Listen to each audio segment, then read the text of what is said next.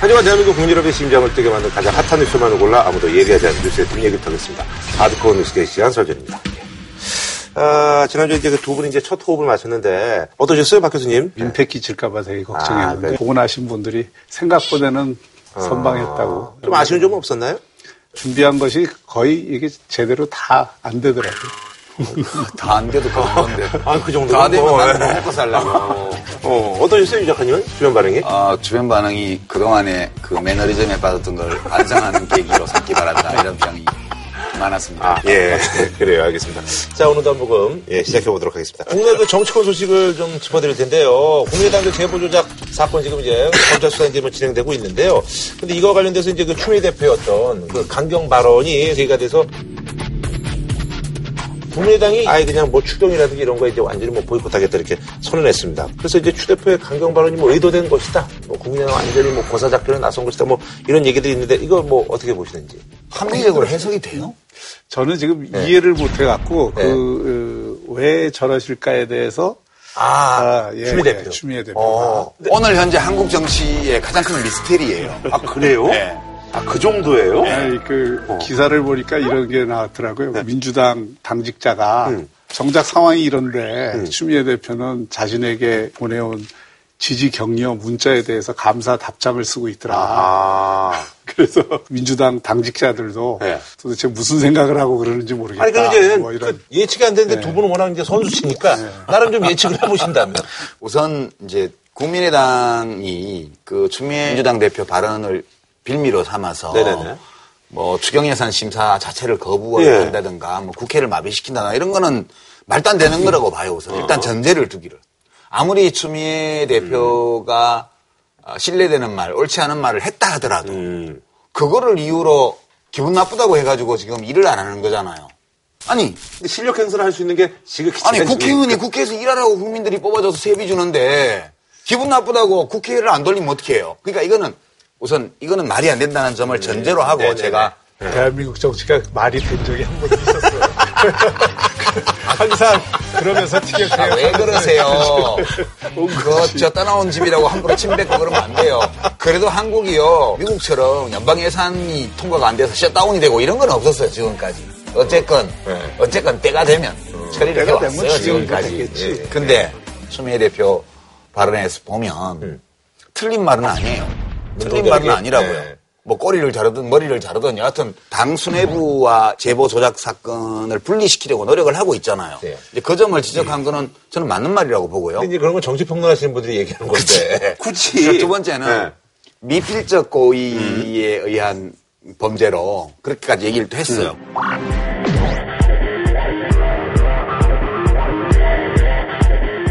난주에 여기서 우리 얘기를 여기서, 했잖아. 예, 예. 추미애 대표 말하기 전에 우리가 먼저 했어. 네. 사실 솔직히. 네. 그거는 법률가 아니라도 법에 대한 상식이 네. 요만큼만 있으면 이준서 전 최고위원의 경우에는 미필적 고의가 있다고 인정을 해서 공직선거법상의 허위사실 유포로 처벌할 수 있을 것이다. 그렇게 볼 수 있어요. 그것도 틀린 말 아니에요. 100% 진리는 아니지만. 근데 왜 뭐가 문제냐 하면 아, 초선 의원이 뭐 그냥 자기 생각대로 말했던 몰라도 아, 집권당 그것도 과반수도 안 되는 집권당 당대표 임무가 뭐예요? 국가를 운영하는 거잖아요.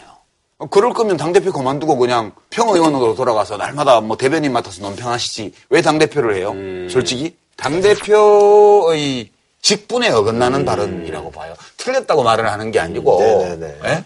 그것도 일종의 책임이죠. 우선 추미애 대표 발언이 한편으로 보면 불난 집에 기름 부은 네네. 꼴이고 다른 한편으로 보면 울고 싶은데 뺨 때려. 네, 머리 자르기 발언. 예. 그러니까, 예. 그러니까 이것은 사실 누구에게 도움이 될까 이걸 생각해 보면 정치적인 행위라는 건 항상 목표를 음. 그렇죠. 예. 생각하잖아요. 그러니까 그걸 통해서 자기가 얻고자 하는 어떤 그렇겠죠. 결과를 얻는 예. 것인데 이번 추미애 대표의 발언은 본인 자신은 어떻게 느낄지 모르지만은 누구도 행복하지 않은 발언이다. 음. 근데 이제 보통 해석하기로는 추미애 대표가 정치 경력이 그렇게 되신 분이 네네. 뭔가 깊은 뜻이 있지. 않을까. 뭐 내년에 뭐 어디 나갈 때 뭐돈 받는 거 아니냐 뭐 예. 어, 뭐 문재인 대통령의 핵심 지지층의 지지를 받아서 네. 차기 예. 주자로서의 입지를 굳히기 위한 거다. 어. 또는 뭐 내년 서울시장 네네네. 선거를 목표로 한 거다. 어, 그렇게 한다 하더라도 사실은 여당 대표로서 국정을 원만하게 이끌고 음. 국정의 한 축으로서 기능을 잘하는 것이 음. 본인의 미래를 위해서도 좋을 텐데 음. 소수 여당이 야당을 저렇게 자극하고 반발을 하게 해서 무엇을 얻을 수 있느냐. 청와대도 논평이 쩝쩝쩝이더라고요. 그래서 제가 쩝쩝쩝이. 할 말이 뭐 말을 하고는 싶은데 말을 할 수는 없고 아. 그래서 그 아니, 그럴 때. 그럴 때면 옛날 같으면은, 그쓱 해서 정무수석이라든 이런 분들, 아이고, 좀, 좀 자제 좀, 좀 이렇게, 그렇게 요즘은 또 분위기가 또, 어이구 그안 되는 큰일 나죠. 그랬다가는 국민의당이 머리를 잘랐는지 어땠는지는 모르지만 네. 추미애 대표가 확실히 협치의 머리를 자른 건 어. 한 주일 만에 너무 발전하시는데 아니, 어. 발전 네. 계속 발전할 거니까 긴장하세요.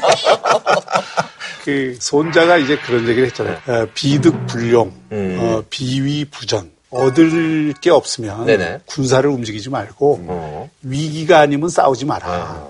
지금은 여당이 위기가 아니잖아요. 그렇죠. 대통령 지지율이 80%고 당 지지율도 다할 50%, 수 있고 예.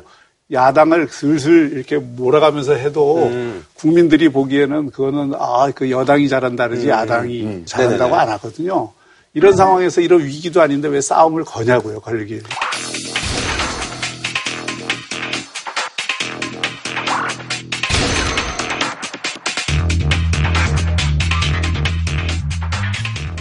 우선 이제 그 양측면이 있는데 네. 국민의당이 이렇게까지 세게 나오는 데는 또 그만한 이유가 있어요. 추미애 대표는 그거를 알고 있을 거예요. 국민의당의 창당 명분을 보세요. 그때 더불어민주당에서 의원들이 대부분 뛰쳐나온 사람들이잖아요. 나와서 창당을 할 때 첫 번째 명분이 네, 새정치였어요. 세정쳤죠. 예. 두 번째가 친문 패권주의. 새정치를 그 안에서 하지 왜 나와서 하냐 했더니 친문 패권주의 때문에 이제 나와서 한다 그랬고. 그 다음에 호남의 의- 의 석이 대부분 있는 국민의당 쪽에서는 호남 홀대론을 엄청 붙들었단 말이에요. 그 세 가지가 국민의당 의원들이 줄창 지난 1년간 주장해온 거예요. 지금 근데 새정치는 스스로 무너졌죠. 그 다음에 친문 패권주의는 지금 흔적도 없어요. 문재인 씨가 대통령이 되고 나서는 네네네. 인사하는 데서 무슨 친문 패권주의를 찾아볼 수가 없고요. 호남 홀대론이라는 것도 지금 눈 녹듯이 다 없어져 버렸잖아요. 그러니까 국민의당으로서는 음, 존재 자체가. 과거에 자기들이 뛰쳐나와서 당을 따로 만들 때 내세웠던 명분이 다 무너져 버리고 굉장히 큰 위기 의식에 빠져 있는 터에 지금 옆에서 좀 위로해줘도 말리는 시누이처럼 미운 마음이 들 판국에 걷다가 막 때리는 시어머니 노릇을 하고 있으니까 지금 국민의당으로서는 이성을 상실할 정도로 반발할 수밖에 없어요. 근데 이거를 추미애 대표가 정치를 그렇게 오래 한 분이 모른다는 거는 말이 안 되잖아요. 그 왜 그런 거예요, 그러니까? 짜서 짜서 짜서 짜서 이제 합리적으로 해석을 해보려고 무진 노력을 해서 나온 설명이 내년 지방선거 때 뭐 서울시장 출마를 하려는데 소위 친문 핵심 지지층의 안고 가려고 이- 해. 이- 이런 열렬한 성원을 끌어모으는데 필요하다는 전략적 판단이 혹시 있었을까? 만약 있었다면 그거는 완전 패착이에요. 예, 그거는 그렇게 모이지 않아요. 대통령 취임한 후로 100일이 굉장히 중요한 네네. 날이잖아요. 벌써 두 달이 지났어요. 지금 해야 될 일이 산적해 네네. 있거든. 개혁 과제들, 음. 뭐 하고 싶은 것들, 논란이 많은 의제들이 많잖아요. 이런 것들을 이제 정리해 나가려면 정말 협치를 해야 되는 겁니다. 음. 얻을 거는 얻고 또 양보할 거는 양보하고 그 중심이 뭐가 돼야 되냐면 여당이 돼야 돼요. 그렇죠. 국회에서 해야 청와대가. 하는 게 아니거든요. 네네네. 여당이 해야 되거든요. 청와대가 좀 세게 나가고 여당이 오히려 아 이거 네네네. 좀 청와대 좀 그, 가만히 계세요. 가만히 좀 계시고 우리가 알아서 할. 테니까 예. 우리한테 자율성을 달라 예. 이래야 되는 판에 지금 거꾸로 간 예. 거거든요. 지금 이게. 예. 그래서 이제 많은 사람들이 아 추미애 대표의 건법을 이해를 할 수가 없다. 그러니까 나오는 예. 해석이 예. 그건데 그 해석에 동의하시는 거예요, 근데? 저는 뭐 그런 정도는 아니라고 보고 이럴 수 있어요. 네. 정치인도 다 개인이고 그렇기 네. 때문에 모든 게 전략적으로 움직이는 게 아니거든요. 어, 그냥? 본인의 평소의 어떤 도덕적 판단, 아하. 또 성정, 아하. 뭐 이런 어떤 아, 각오, 그거 있는 대로 내보내는 거- 당대표 내려와야지. 이런 것들이 예, 어. 표출됐을 수 있고 아, 또 예. 그런 의도 없이 아침 라디오 그 그냥 돌발 돌발 하다 돌발. 보니까 아. 돌발적으로 꼬리 자르기 반대 머리 자르기 어 이거 아. 재밌네 하고 그냥 얘기했을 수도 있고 그건 그 재밌네 하고 얘기할 자리가 아니잖아요, 거기가. 그러니까 지금 우원식 원내대표가 뭐 울고 다니고 그러잖아요. 울고 예. 다니는데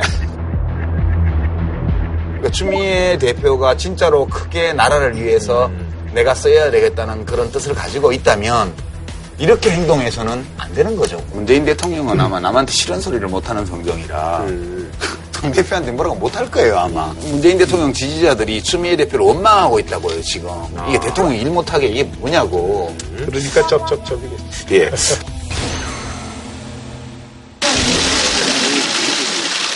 안철수입니다. 이번 제보 조작 사건은 어떤 이유로도 용납될 수 없는 일입니다. 이번 사건에 대한 정치적, 도의적 책임은 전적으로 후보였던 제게 있습니다. 앞으로 모든 것을 내려놓고 깊은 반성과 성찰의 시간을 가지겠습니다. 다시 한번 국민 여러분께 깊은 사과의 말씀을 드립니다. 이번 사건으로 심적 고통을 느꼈을 당사자에게도 사과드립니다.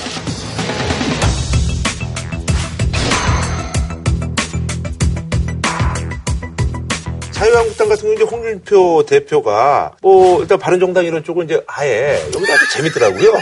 바른정당하고 이 두 관계가 뭐 또 이해훈 대표는 또 자강문 얘기하다가 통합해야 된다 이런 얘기하고 있고 홍준표 대표는 어쨌든 추미애 대표만 지금 만나고 있는 그런 상황이고. 통합의 전략이 다른 거죠. 어. 어, 이해운 대표나 바른정당 입장에서는 자유한국당이 정치적 책임도 있고 음. 또 지금 가고 있는 길이 보수의 제대로 된 길이 아니다. 음. 그러니까 보수의 제대로 된 길을 세울 수 있는 에, 세력은 바른정당이고 바른정당 중심으로 결국은 음. 자유한국당도 어, 견인될 수밖에 없다. 이렇게 생각을 하고 있는 것이고 음. 자유한국당 입장에서는 홍준표 대표가 새로 되면서 바른정당은 이제 취급을 안 하잖아요. 딱 어. 무시를 해버리고 음. 이거 보수의 중심은 우리니까 우리가 혁신해서 우리가 중심이 되면 음. 니들은 오든 말든 이런 입장으로 가고 있는 거라고 봐야죠. 음. 근데 그 판단은 저는 옳다고 봐요. 지금 단계에서 뭐 만나서 우리 다시 합치는 방안을 논의해보자 이런다고 될 문제가 아니고 그렇죠. 이분들이 다시 합치려면 자유한국당이라는 당이 혁신의 동력이 안에서 새로 형성이 되었고 실제 혁신이 될 가능성이 있고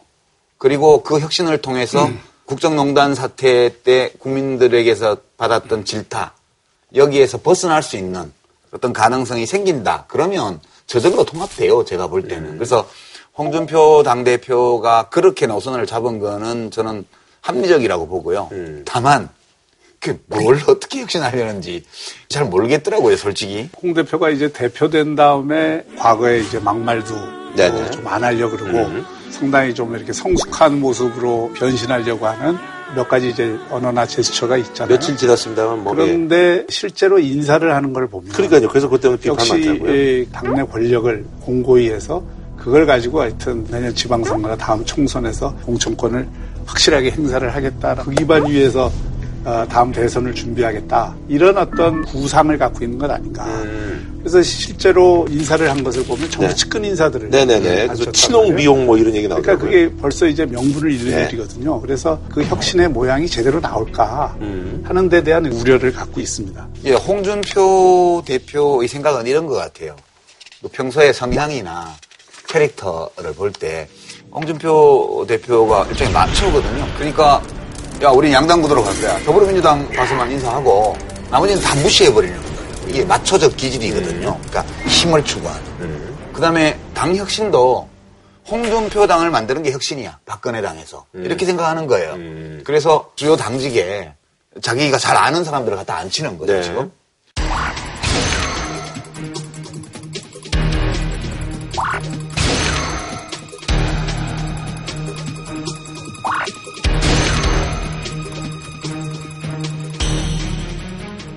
유석천 교수는 정치적인 역량이 뭐 얼마나 있는지는 모르겠지만 그렇게 해가지고 과연 이 21세기형 보수 정당으로 갈 수 있나 혁신을 그런 의문이 좀 바로 들더라고요. 그 점이죠. 예. 이제 지금은 보수가 가치와 노선을 새로 세운다 그러면 과거의 연장선상에 있는 거기서 약간 화장만 한 음. 이런 형태로는 저는 안 된다고 생각해요.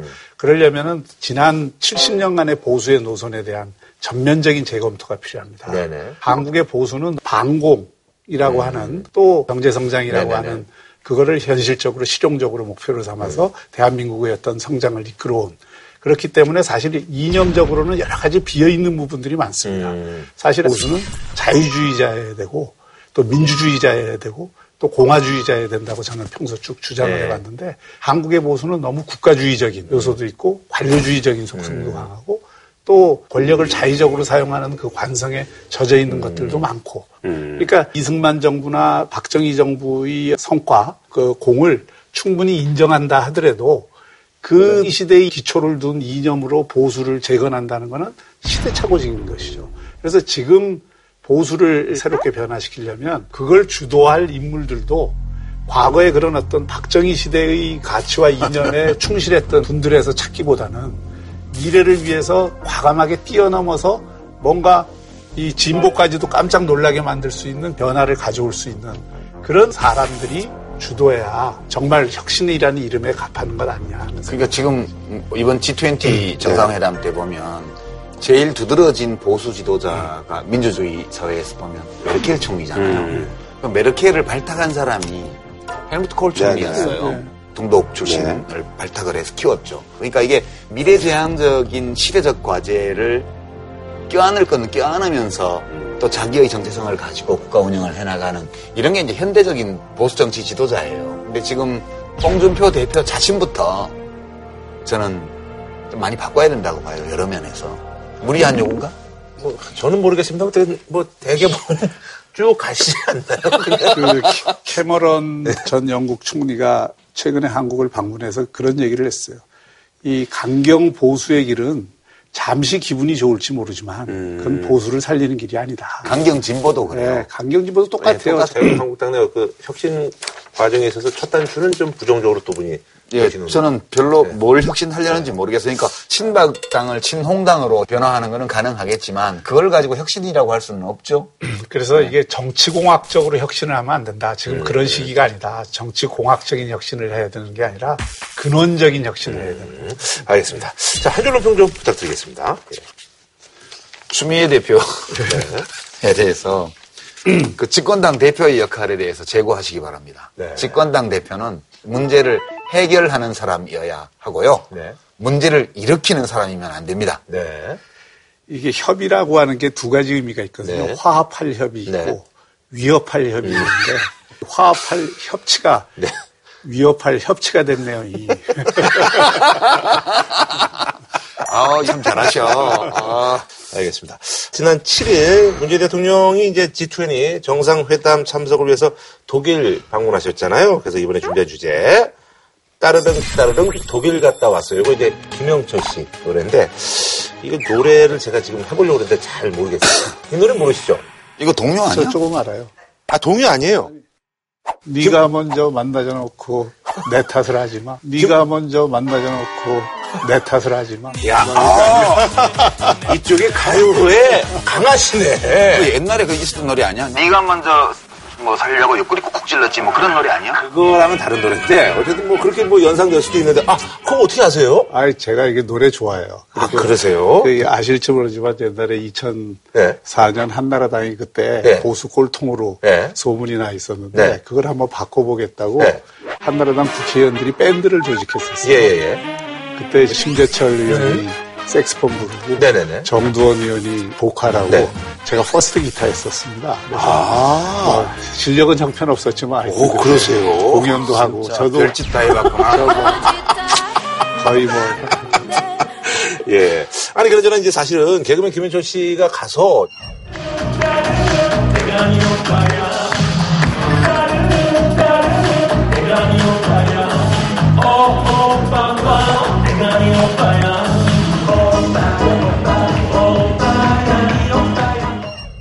이제 개그맨들이 아우 야 정말 이제 이게 좀 시대가 좀 변했구나. 어떻게 저기 그 전용기의 또 개그맨이 그 개그맨 중에서도 약간 저희가 봤을 때는 약간 좀 quality가 그냥 이렇게 높은 개그맨은 아니라고 이제 자타가 공인하고 있거든요. 근데 아, 물론 이제 영어라든지 이런 거 너무 잘하니까 그래서 김영철 씨가 이제 갔는데 요거는 이제 홍보실에서 그게 대개 이제 대통령 네. 정상 외교를 하면 네네. 음. 외부인들을 누굴 데리고 갈 것인가 그거는 정무수석도 추천을 하고 아. 홍보수석도 추천을 하고 네네네. 경제수석도 추천을 하고 그래요? 래서 이제 그거를 심의를 하거든요. 아, 개그맨이 간 이유는 대통령이 도착하기 전에 교민들이 먼저 와서 기다리고 있잖아요. 아하. 근데 주인공은 안 오고 교민들만 있으면 뻘쭘하죠. 음. 그 시간에 즐겁게 이제 대통령 올 때까지 근데 이제 그냥 연예인들을 초청하는 경우는 있어도 네. 이렇게 대통령기에 동승해서 가는 경우는 사실 좀 드물거든요. 그러니까요. 친한. 사이 아니죠? 네, 저랑 친한데, 어, 그래서 깜짝 놀랐습니다. 예. 아, 질투심. 아닙니다, 아닙니다. 예. 아, 그러면 청와대에서 다음에는 김구라 씨도 한번 아니, 오래 그렇죠, 계셔야 돼요. 아이, 뭐, 아니, 아니에요, 아니에요. 저 같은 놈이 무슨, 네. 아, 이 썰, 썰전 MC가 따지지. 아, 예, 예, 예.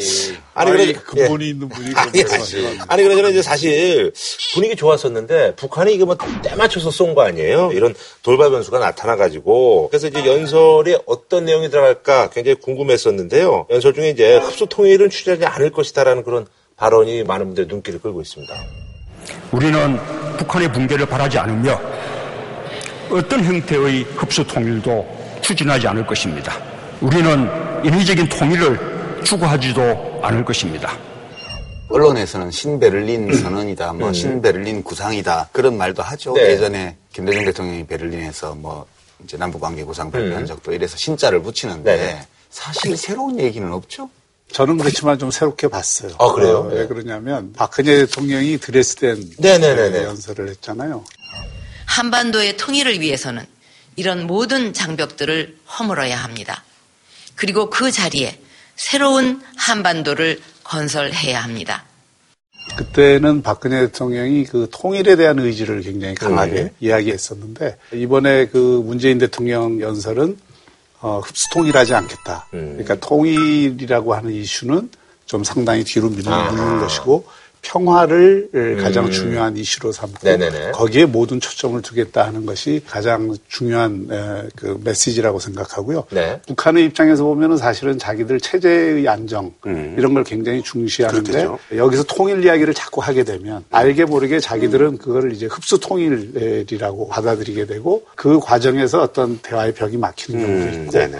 또 어, 실질적으로 박근혜 대통령이 통일 대방론 막 이런 네네네. 얘기를 하면서 저는 한마디로 통일은 대박이다. 통일은 대박이다. 당시에 국정원이나 이런 쪽에서 한쪽에서는 네. 북한 체제가 오래 못 갈 거라는 걸 전제로 음. 해서 북한 체제를 흡수하겠다 이런 전략을 일부에서 가졌던 걸로 확인이 그래서 되고 뭐 있습니다. SNS 이런데 뭐 북한 네. 이제 뭐 조만간에 뭐 무너질 어. 어, 예, 절단 예. 난다고 막 그런 얘기 네, 있었어요. 그런- 근데 제가 네. 이제 새로운 건 없다고 말씀드린 이유가 있는데 네네. 노무현 대통령 때 와서는 2차 정상회담을 했는데 통일 얘기는 티셔도 안 꺼냈었어요. 노무현 대통령 연설집을 다 봐도 통일이라는 얘기가 거의 없어요. 오로지 평화, 아하. 공동번영, 그다음에 협력 이것만 있었어요. 비슷한 맥락이네, 지금하고. 어떻게 보면. 그렇죠. 예. 문재인 대통령의 이번 네. 베를린에서 발표한 이 구상은 약간 그 노무현 대통령의 기조 위에서 네, 네. 지금 핵실험, 미사일 실험이라는 달라진 현실을 반영하고 있는 거여서 음. 완전 새롭지는 않아요. 다만 우리가 선택할 수 있는 남북 관계의 두 갈래 방향 중에서 지난 두 정부와는 확연히 다른 길로 갔다. 확연히 다르다는 거는 뭐 모르겠는데 네. 방점이 다르다는 건 분명해요. 네네네. 그러니까 이제 평화 이슈를 중심에 둔다는 거는 어쨌든 한반도에서 전쟁 발발. 내지는 거에 그에 준하는 상황을 막는데 모든 네. 음. 정책에 초점을 맞추겠다는 얘기거든요. 그러니까 이게 왜 이- 이런 구상이 나왔냐. 그 배경이 조국의 평화적 통일을 추진하는 것이 대통령의 임무로 우리 헌법에 나와 있어요. 근데 우리가 사실 말이 쉬워서 평화 통일이지 북한하고 우리하고 체제가 완전 다르잖아요. 이쪽이 동그라미면 거기는 세모예요. 네. 그럼 세모하고 동그라미는 합칠 방법은 없어요. 동그라미가 세모가 되거나 세모가 동그라미가 되거나 아니면 뭐 동그라미는 네모로 만들고 세, 모도 네모로 만들어서 제3의 방식으로 합치거나 근데 북한이 스스로 선택하기 전까지는 물리적 수단을 쓰지 않고는 이 두 체제를 갖게 할 방법이 없어요. 그래서 먼저 평화가 확고히 정착되지 않으면 그 상황에서 통일 논의를 해본들 서로의 차이만 부각시키고 싸움거리만 만들지 현실에서는 아무 의미가 없다 이런 인식이에요. 그러니까 이제 그 방향 자체는 좀 잘못된 게 아니라고. 아 그래요? 동의하세요? 아, 그건 동의하죠. 그리고 그거는 사실 굉장히 중요한 얘기입니다. 왜냐하면 한반도에 어떤 전쟁이나 이런 게 나면 미국의 입장에서는 이거는 분쟁 지역 음. 어, 네, 의 하나일 그렇죠. 뿐이지만 우리 입장에서는 국민의 생존 기반이 네, 무너지는 네, 네. 문제이기 때문에 우리 입장에서는 이게 전쟁과 같은 상황이 안 발생하도록 어, 상황을 관리하는 거 네. 이게 가장 중심적인 에, 그 과제가 되는 네. 거예요. 근데 이제 문제는 우리가 자 너희 체제 인정할게 그리고 대화 테이블로 나오면 잘해줄게 이렇게 끌어들이려고 하는 의도는 알겠는데 음. 네네. 그 의도에 과연 북한이 순순히 나와 주겠느냐 여기에 이제 가장 에, 문제가 있는 거죠. 그렇죠. 이제 이 진단은 저도 동의해요. 동의하는데 공을 일단 북한 쪽으로 던진 거예요. 우리 생각은 이래. 난 니네들에 대해서 이렇게 생각해. 그리고 우리 문제를 푸는 방법은 이런 원칙에 따라서 우선 이런 일부터 해야 된다고 생각해. 라고 던진 거예요. 문재인 대통령이 베를린에서 밝힌 구상의 세부 내용을 잠깐만 이제 뜯어보면 우선 전략적 원칙으로 다섯 가지를 얘기를 했는데요. 우리의 내심을 있는 그대로 북한 쪽에 던진 거예요. 그럼 이제 이런 원칙 위에서 당장 할 수 있는 일을 해야 되지 않냐. 그렇게 해서 제시한 게 네 가지인데요. 첫째, 시급한 인도적 문제부터 해결하는 것입니다. 둘째, 평창 동계올림픽에 북한이 참가하여 평화올림픽으로 만드는 것입니다. 셋째, 군사 분계선에서의 적대 행위를 상호 중단하는 것입니다. 넷째, 한반도 평화와 남북 협력을 위한 남북 간 접촉과 대화를 재개하는 것입니다. 그러니까 이 공을 북한에 던졌고 이제 북한이 판단해야 돼요. 그건 단순히 북한의 판단의 문제도 있지만 네네. 이게 다 얽혀 있잖아요. 네네네. 예를 들어서 이번에 네네네. G20에서 나온 네. 한미일 공동성명은 굉장히 강경한 성명이거든요. 그러니까 지금 벌 주는 국면이라고 논리적으로는 two-track이라고 하지만 네네. 현실에서는 이게 부딪히게 돼 있어요. 북한이 거기에 순순히 응해줄 가능성이 좀 높다. 왜 그러냐면 문재인 대통령은 지금 한반도 문제에 대한 운전석에 문재인 대통령이 앉고 예, 예. 이게 주도를 하겠다 이런 생각이잖아요.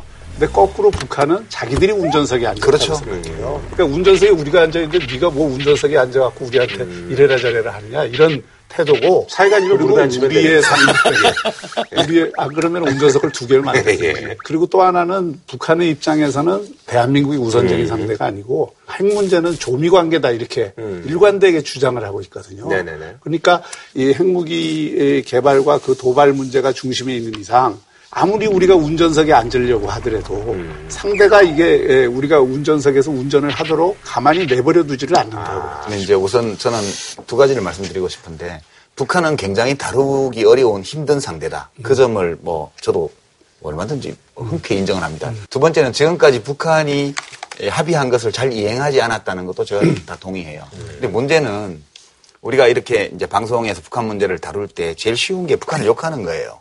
그렇죠. 북한을 비난하면 뒤탈도 없고요. 북한을 욕하면 칭찬받아요. 근데 북한과 미국 사이에 그 북미 제네바 합의도 결국 이행이 안 됐고 213 합의 그 뒤에 것도 이행이 안 됐고 919 공동성명도 이행이 안 됐어요.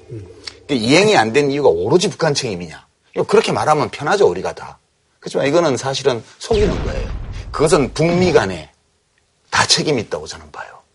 매우 다루기 힘든 상대를 대하는데 그게 뭐 한번 약속해서 다 이행되면 얼마나 좋겠어요. 그렇지만 부시 행정부 때 클린턴 정부에서 했던 그 제네바 합의를 사실상 엎었어요. 그리고 경수로도 중단이 됐고 중요 지원도 끊겼고 다 그렇게 됐기 때문에 북한 입장에서는 자기들은 행동 대 행동으로 하자는 거예요. 우선은 제가 동의하기 조금 어려운 거는 그 책임을 미국, 북한이 똑같이 공동 책임을 져야 된다. 제가 이 50대 문제에 50이라고 하진 않았어요. 아, 그래요. 어쨌든 그 공동 책임론도 상당한 위험이 깔려 있어요. 사실 부시 행정부가 제네바 합의를 그냥 엎은 게 아니라 네. 그 당시 미국은 북한이 농축 우라늄을 통해서 핵 개발을 하고 있지 않을까에 대한 우려를 네네. 굉장히 갖고 있었는데 북한 쪽에서 그걸 인정을 한 거예요. 어. 지금 문재인 대통령의 이 제안은 이런 거예요. 일단 니네 핵 미사일 동결 선언을 해라. 그, 그리고 대화를 하자. 니네들이 겁을 내는 게 뭔지 내가 알아. 그리고 핵 미사일 폐기로까지 갈 수 있도록 우리가 노력할게. 그렇게 얘기를 한 거거든요.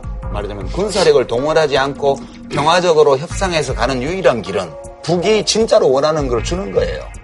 그게 체제 보장이잖아요. 근데 이제 그런 어떤 과정에서 하나도 변하지 않은 게 있다면 북한이 여러 가지 어떤 그 제스처를 하지만은 실질적으로 핵을 포기한 적은 한 번도 없어요.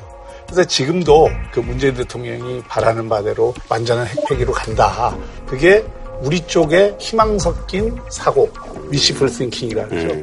그것일 가능성이 굉장히 높다. 그리고 우리가 남북 관계에서 항상 중요한 거는 우리가 단호할 때 단호하고 유연할 때 유연해야 되는데 단호해야 될 국면에 유연하고 유연할 국면에 단호하고 이게 이제 엇박자가 난 게 사실은 저는 문제였다고 보거든요. 지금은 단호하게 대처를 해야 되고 문재인 대통령도 거기에 동의를 했기 때문에 이게 과거와 좀 다른 점, 달라진 점입니다. 지금 대화가 일단은 인도주의적인 문제부터 일단 시작하자는 거예요. 그러니까 핵과 미사일에 관련되어 있는 당국자 간의 회담이 열리지 않더라도 그것과 무관하게 진행될 수 있는 비정치적인 인도주의적인 교류는 지금 시작하면서 일단 대화를 하자. 네네. 이렇게 돼 있는 거니까 이 모든 것이 오로지 국을 고립시키고 네. 못 살게 굴리고 그다음에 무너뜨리려고 하는 것이 아니고 제재와 압박이 목적이 아니고 대화와 협상을 으로 북한을 불러내기 위한 수단이라는 네. 점을 명백히 하고 있다는 점이 차이예요.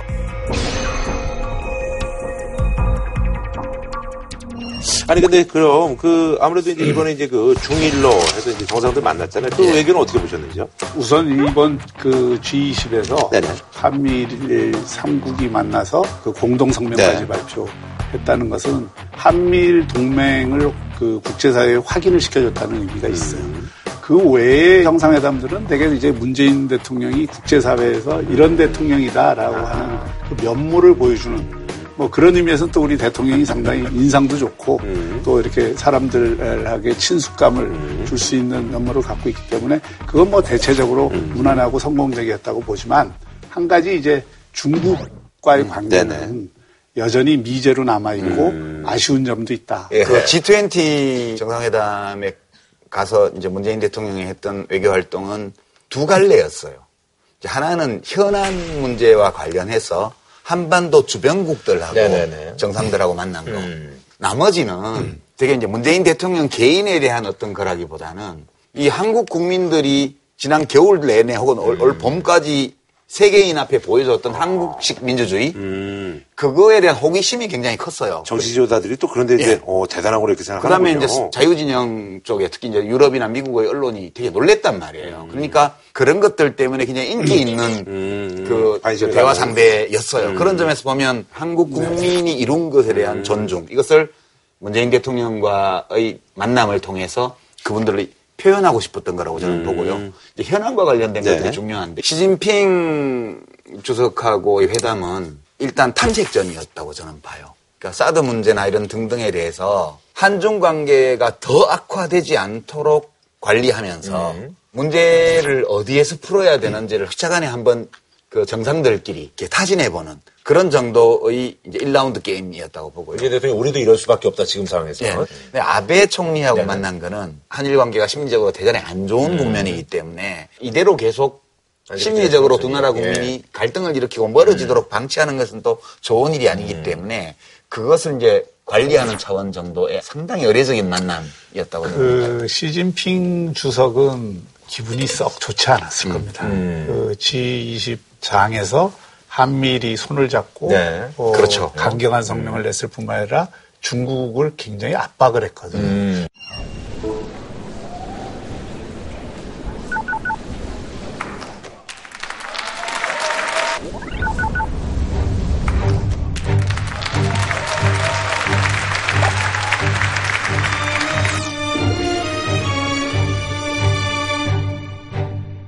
또 하나는 문재인 대통령이 사드는 북핵 미사일 도발로 인한 네네. 것이기 때문에 환경 영향 평가를 거쳐서 예, 시간을 확보하고 그 기간에 해법을 찾겠다는 거거든요. 그렇죠. 근데 이것도 어, 사실 굉장히 문제가 될 수 있는 발언이에요. 미국에서 한 발언하고 이 발언은 내용이 다른 거죠. 아, 예. 미국에서는 문제 안 된다. 걱정하지 마라. 음, 이 메시지를 분명하게 주고 왔거든요. 음. 그러니까 이게 미국에 가서는 사실 사드를 배치하는 것을 공식화한 어, 겁니다. 배치하겠다. 네. 근데 그 시진핑한테는 시간을 우리가 좀 벌어갖고 이 문제에 대한 다른 해법을 찾을 수 있다.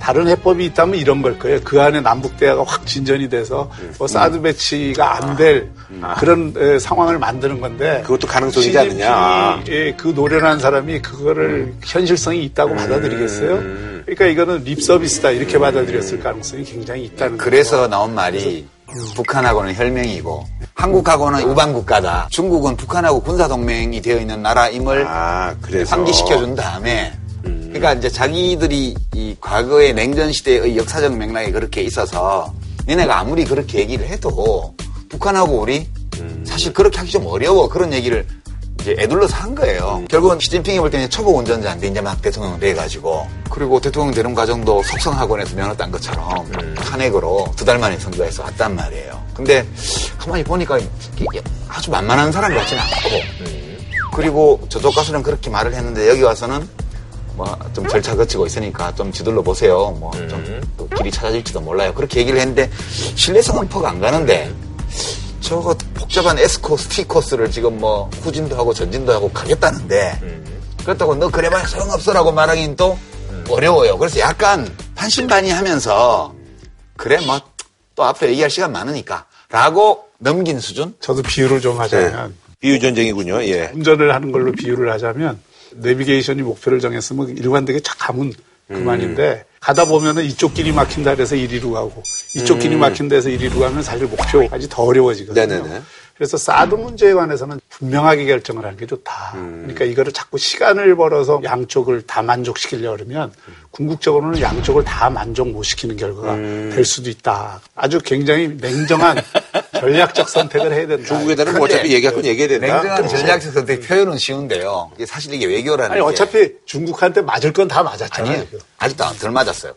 펠라면 더 패요. 근데 이게 지금 지구촌에 일진 둘이 싸우고 있는 거예요, 지금. 네, 네. 그렇지. 근데 태평양 건너에 있는 일진이 지금 동네 골목에 누가 하나 깡패가 다닌다고 해서 CCTV를 설치했는데 그 다른 일진 집 네, 네, 네. 정문이랑. 대문이랑 막 앞마당까지 지금 이게 CCTV가 간단 말이에요. 네, 네, 네. 그래서 열받아가지고 야 CCTV 안 치워? 우리 집에다 돌을 던지고 있는 거야 중국이 지금 달기는 미국이 달았는데 지금 그러니까 우리 입장에서 어, 우리가 달아달라고 해서 달아줬는데 가져가라 하기도 그렇고 음. 그 너네 마장에는 안 비출게 우리가 각도 조정해갖고 앞에 골목에만 비출게 하는데 야 그거 어떻게 믿어? 그건 니네 CCTV도 아니잖아 저기서 원격 조정하잖아 그러니까 지금 굉장히 곤란한 거 우리 상황이 우리 집에 들어오는 도둑 놈 지키기 위해서 단 CCTV는 우리 집에 놓는 게 맞다는 것을 그런데 이해를 시켜야 되는 거죠. 근데 시진핑 주석이나 중국 수뇌부들이 이 한국 상황을 모르지 않아요.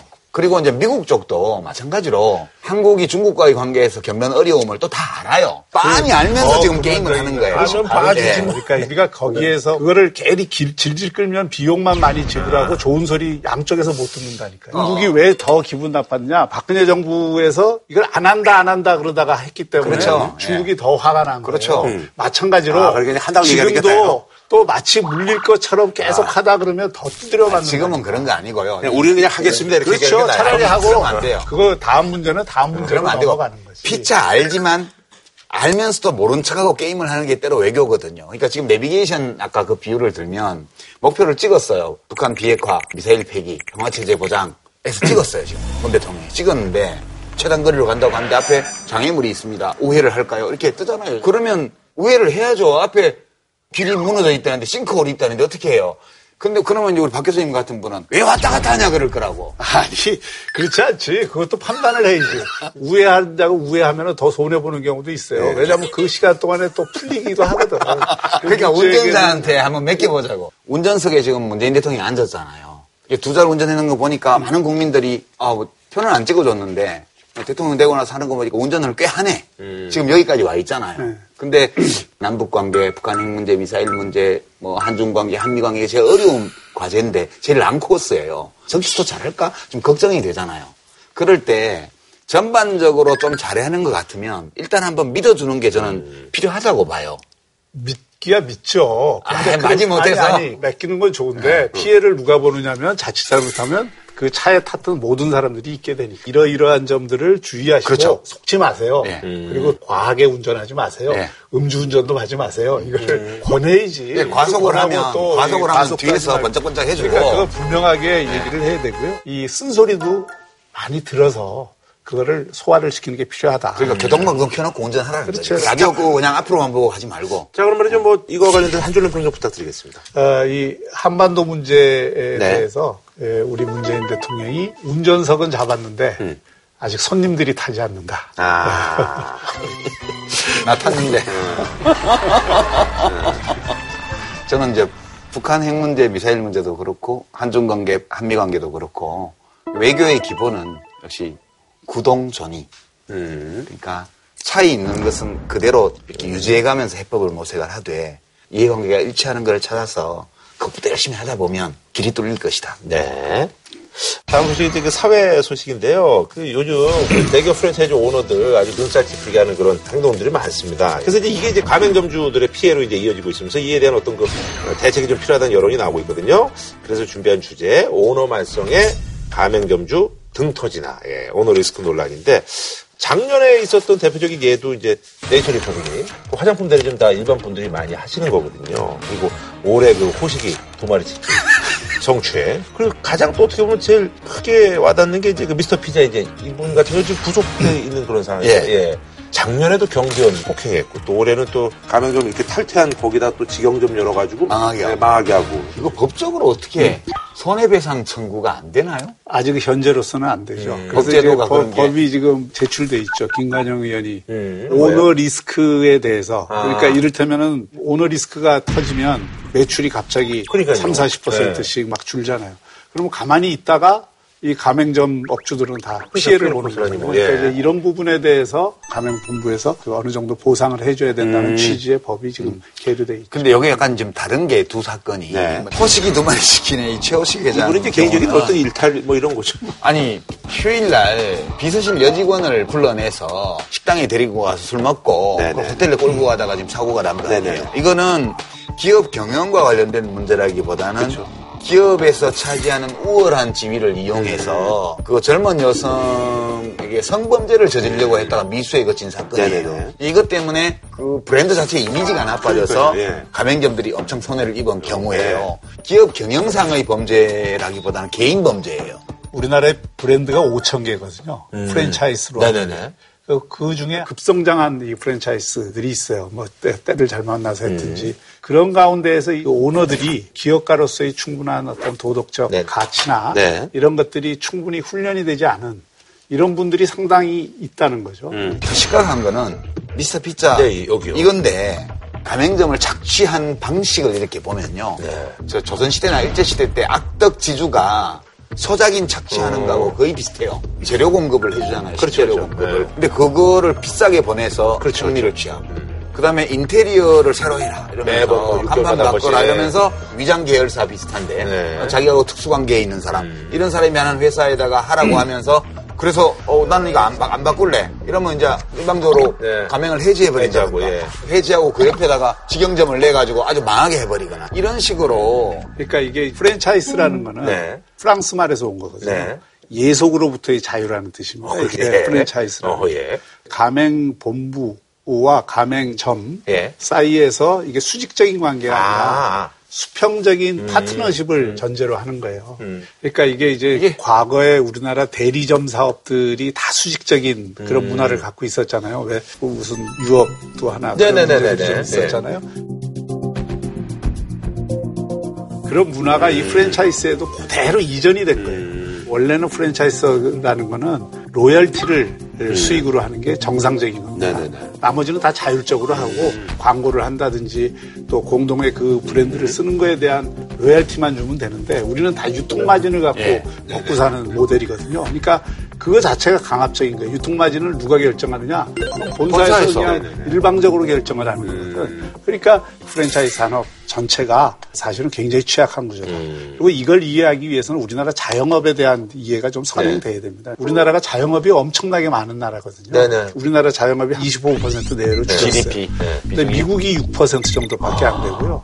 덴마크나 북유럽은 다 10% 이하고 일본이 많다 그러는데도 한 12% 정도밖에 우리나라. 가격 엄청 많아요. 그렇죠. 그러니까 그거는 이제 일반 다른 기업에서의 일자리가 음. 적다는 것도 원인이고 또 이게 고령화되면서 젊은 노인 들이 많아지니까 창업을 에, 새로 나와서 퇴직금 받아서 음. 하는 경우들이 많고 일단 생계를 유지해야 되니까 연금이나 이런 게 보장이 안 돼서 음. 네네네. 특히 그런 가운데서 우리나라가 왜 프랜차이즈가 이렇게 확- 갑자기 늘었느냐. 우리나라가 프랜차이즈 산업하기에는 굉장히 좋은 나라입니다. 왜냐하면 음. 한국 사람들이 입맛이 비슷해요. 그래서 서울이나 부산이나 광주나 뭐, 차이가 예, 없어요. 예. 그러니까 금방 전국망을 아하. 에, 그, 낼 수가 그러니까 있습니다. 호식이 두 마리 치킨만 해도 처음에는 야구 중계할 때 어느 특정 팀홈 경기 때만 그 광고가 보이던 브랜드예요. 그랬던 게 전국으로 어느새 싹 퍼져가지고. 에, 그 우리나라 자영업들이 전문성이 부족합니다. 음. 그러니까 일본만 하더라도 프랜차이즈가 잘 안 되는 이유가 다 지역마다 장인 정신을 갖고 몇 대를 가업을, 예, 예. 가업을 이어가면서 우동 장사는 우동 장사만 하고 그러니까 프랜차이즈 할 필요가 없죠. 네네네. 우리는 전문성이 없으니까 프랜차이즈에 그냥 끼어들어서 자영업을 하는 게 제일 편한 방법이죠. 그래서 늘어난 근데. 실제로 이게 자영업이라고 하지만 또는 소상공인이라고 하지만 사실은 다 임금 노동자입니다. 음. 친척 중에 프랜차이즈 하는 분이 있어서 옆에서 이렇게 보면 자기 임금 그 빗다 먹는 거 아니에요? 게 자기 자기 임금 임금이에요. 빗다 먹는 거예요. 근데 그 노동 시간이 훨씬 맞아요. 노동 시간이 깁니다. 저거를 이제 예. 경제학에서는 자기 노동 착취라고 그래요. 그렇죠. 예. 남을 착취하는 게 아니라 자기를 착취하는 그 거예요. 가족 노동 착취지. 예. 그래서 결국은 혼자 해서는 안 되니까 학교 다니는 애들도 방과 후에는 와갖고서 도와주고 뭐 이렇게 해서 음. 운영하는데 본사에서 요게 마진이 어느 정도 된다는 거를 정확히 많이 알고. 있어요. 그러니까 요 임금 수준 이상의 수익은 다 뺏어가요. 아. 그래서 사실은 에, 그 감시하는 그런 체제도 좀 필요하고 음. 실제로 이 프랜차이즈 본부를 운영하는 사람들이나 이런 사람들이 사실 큰 의식 개혁이 저는 필요하다고 생각합니다. 의식개혁은 그냥은 안 되고요. 저는 김상조 위원장이 청문회 때 제일 먼저 이걸 보겠다고 그랬어요. 그래서 그렇게 약속한 만큼 현미경으로 들여다봐가지고 헌법의 정신과 우리 법률의 규정에 어긋나게 우월적 지위를 이용해서 고혈을 짜는 이런 프랜차이즈 본사의 행태에 대해서는 최고로 날카롭게 법의 칼을 휘둘러야 된다고 봐요, 저는. 근데 이제 동의하면서도 한편으로 프랜차이즈 어, 산업 전체를 매도하는 네네네. 것은 또 옳지 않아요. 그러니까 프랜차이즈라는 것은 사, 실 돈 없고 힘없는 사람들이 예, 간편하게 자기들이 힘을 예. 모아서 시장에 진출할 수 있는 좋은 방안이기도 하거든요. 음. 아이디어가 좋으면 프랜차이즈라는 건 엄청나게 다양하게 있잖아요. 스크린. 야구부터 시작해서 뭐 스크린 골프, 네네. 또 세탁, 사격장도 뭐 사격장 뭐 네. 고도의 지식 서비스도 이게 프랜차이즈가 가능하거든요. 음. 그래서 이게 새로운 창업을 할 때 개인 창업으로 어려운 점들을 이게 프랜차이즈로 네네네. 힘을 모아서 하면은 훨씬 더 유리하게 되는 측면이 있기 때문에 그렇게 해줘놓고는 네. 다 빨아먹는 거예요. 그렇죠. 그거를. 빨리 국회 열어서 이런 거 법도 더 만들고 해야 예. 돼. 아니, 그래서 저는 이제 그 호식이 여기는 이 사람 때문에 지금 가맹점주들이 좀 엄청 손해 보고 있지 않습니까? 자기 이름이냐, 자기 이름. 그러니까요, 예. 아니, 그래서 지금 징벌적 손해배상 제도 법안이 10월부터 좀 시행이 될 예정이라고 하네요.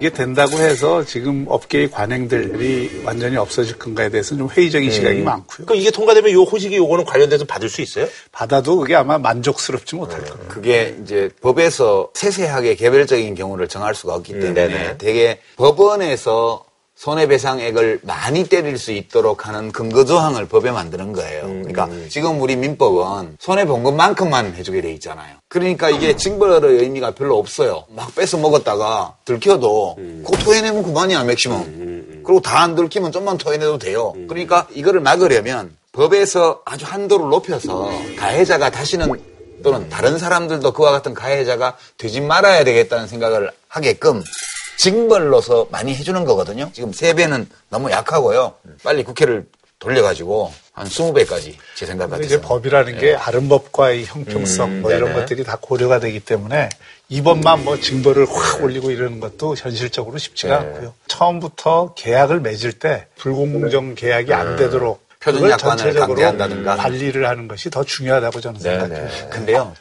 사업하는 사람들은 제일 무서워하는 게요, 돈 물어내는 거예요. 그냥 사기치고 뭐 뺏어먹고 징역 가서 한 6개월 살다 2심에서 집행유예 나오고 이러면 그 돈 몇십억 자기 거 되니까 그냥 한다고요. 돈을 뺏어야 돼요. 돈을. 할빈당에 왜 돈을 뺏어? 아니 도둑질한 돈이니까 그보다 몇 배로 뺏어야지 그만큼만 뺏으면 어떻게 해요. 강도질한 건데. 아, 너무 흥분했는데. 그 오너리스크 저희가 얘기를 했었는데 삼성전자 같은 경우는 지금 사상 최대 실적에서 뭐 애플을 눌렀다 뭐 인텔도 뭐 반도체 누르고 몇 개 분야에서 지금 1위다. 근데 오너인 사실 이재용 부회장은 지금 이제 구속돼 있는 그런 상황이거든요. 그때 뭐 변호인단이 구속 때문에 이게 저 삼성이 위험하다 그랬는데 그런 얘기가 무색할 정도로 지금 잘 나가고 있습니다. 예. earning sur surprise라고 그러죠. 2분기 14조 원 네. 당기 영업이익을 냈는데요. 이제 이 경우는 사실은 프랜차이즈 본사 회장이 구속되는 거하고는 달라요. 그렇죠. 예. 사실은 삼성은 이미지가 되게 좋거든요. 세계 시장에서. 근데 청소 일가가 이미지가 안 좋아요. 그래서 이재용 부회장이 구속이 되어 있는 상황에서 오히려 시장에서는 야, 오너 리스크가 없어졌잖아. 그거는 저 제가 보기에는 농담을 한 거예요. 네네.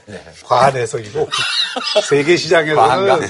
삼성의 오너들에 대한 평판이 나쁘지 않습니다. 특히 이건희 회장이 이룩한 삼성의 어떤 약진은 새로운 산업에 진출을 해서 다 1등을 했기 때문에 그 실패한 것도 있어요. 자동차 어, 뭐 같은 거. 완전 망한 거. 망하진 않았잖아요. 지금 거기.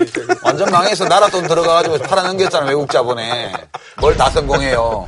아니 다 성공한 건 아니라고 하더라도 그 가운데에서는 사실은 일본 산업들을 다 따라잡았잖아요. 그렇죠. 그거에 대한 세계적인 평판이 있는 것이고 그런데 이제 박근혜 대통령이 탄핵 과정을 거친다 해서 대한민국이 망하지 않았잖아요. 네, 그렇지. 그러니까, 예, 좋아졌지. 그 이미 대한민국이 시스템으로 움직이듯이 음. 삼성이라는 거대 조직도 이미 시스템으로 움직이는 거고 음. 삼성도 좋아요. 세계가 IT, AI 시대로 넘어가면서 반도체 화. 반도체에 대한 수요가 엄청나 음. 높은데 글로벌 금융위기 이후에 우리 기업들이 그 부분에서 전략을 잘 써서 다른 나라 반도체 기업들은 다 망한 대신 우리나라 반도체 기업들은 굉장히 그 좋은 성과를 거뒀거든요. 박 교수님 말씀처럼 반도체 값이 지금 워낙 좋아요. 네. 그래서 반도체 분야에서 어마어마한 수익을 거뒀기 때문에 된 측면이 있고요. 두 번째는 이게 두 마리 치킨이나 뭐 미스터 피자하고는 다른 게 여기는 소비자들이 직접 의사표시를 할 수 있는 산업이잖아요. 마음에 안 들면 뭐 딴 치킨 먹으면 돼요. 아니 집에서 튀겨 먹어도 돼. 집에서 어떻게 튀겨요? 튀기면 튀기지. 그, 그런데 반도체 이거는 중간재예요. 최종 소비자를 상대하는 게 아니고 삼성은 반도체를 사용해서 IT 쪽의 제품을 만드는 기업을 상대로 이 장사를 하는 거거든요. 그래서 총수에 대한 오너에 대한 정서적 호불호 이런 것이 시장에 별로 영향을 못 미쳐요. 가격이나 이런 게 영향을 미치지. 근데 그 삼성이 예. 기업으로서 비난받는 거는 두 가지 정도예요. 이병철 창업회장 때부터 시작해서 이러면 문호조 경영. 이 맞으면 헌법이 위반되는 원칙을 기업 경영의 기본으로 삼고 있다는 것 때문에 많은 비난을 받는 측면이 있고요. 다른 한편으로는 오너 일가가 그 기업을 상속하기 위해서 여러 가지 탈법적, 편법적 방법을 써서 그때마다 법적으로 문제가 되고 또 이번에 국정농단 사태 때도 결국은 합병이나 이런 거에 대해서 이득을 얻기 위해서 그 뇌물을 제공한 거 아니냐 이런 대개 보면 오너 일가의 이 기업 상속과 관련된 어떤 행동 이런 것들이 문제가 되어서 이미지가 실추된 거예요. 우리나라 재벌들이 3세, 4세로 가면서 지금 과 같은 상속으로는 저는 안 된다고 저도 생각합니다. 그거는 뭐 근원적인 혁신이 그 네네. 부분도 필요하고 전문 경영 체제로 가는 게 맞다고 보고요. 그것과 별개로 이제 이재용 회장 재판도 지금 네네. 사실은 여론에서 좀 뒤에 숨었는데 네. 이게 생각보다 특검이 어, 예, 요구하는 얘기, 결과가 안 나올 가능성이 높다라고 지금 삼성 관계자들은 다 진술 거부잖아요, 전부 다. 진술을 안 해요, 법정에서. 근데 이제 이 재판 결과가 박근혜 대통령 재판에도 굉장히 큰 영향을 주는 요소거든요. 뇌물 공여가 무죄가 되면 네네네. 뇌물 받은 사람도 뇌물죄에 관해서는 이게 무죄가 날 가능성이 상당히 있기 때문에 그래서 이 부분을 상당히 주목해야 봐야 될 부분이 아닌가 이런 생각이 근데 이제 이 재판을 둘러싸고 지금 최근에 많이 보도가 나온 게 정범실록, 네. 그러니까 안정범 수석의 수첩의 증거 능력에 관한 네네. 재판장의 발언 이거 가지고 지금 설랑설레가 많은데요. 이거는 정말 저는 좀 터무니없는 보도라고 봐요. 이거는 정말 저는 좀 터무니없는 보도라고 봐요. 그 뇌물 사건은 CCTV라든가 녹음 테이프라든가 이런 것이 없는 한은 진술 외에는 사실은 증거가 있기 어려워요, 뇌물 사건은. 거기다가 이번에는 이재용 부회장과 박근혜 대통령이 다 부정하고 있기 때문에 나머지 증거는 전부 다 전문 증거이거나 간접 증거에 불과해요. 그래서 재판부가 증거로는 채택을 했는데 이거를 직접 증거로는 인정을 안 했다. 이걸 기사를 막 쏟아내면서 재판이 이재용 피고인에게 유리하게 가고 있다는 식으로 나오던데 그건 전 좀 아니라고 봐요. 우선 그 문영표 어, 장관하고 홍한선 본부장은 유죄를 네, 유죄를 받았어요. 예. 유죄를 받았는데도 그 재판 내용을 보면은 삼성하고의 그 관계는 입증이 됐지만 대통령과의 대통령과의 관계는 입증이 안. 됐어요.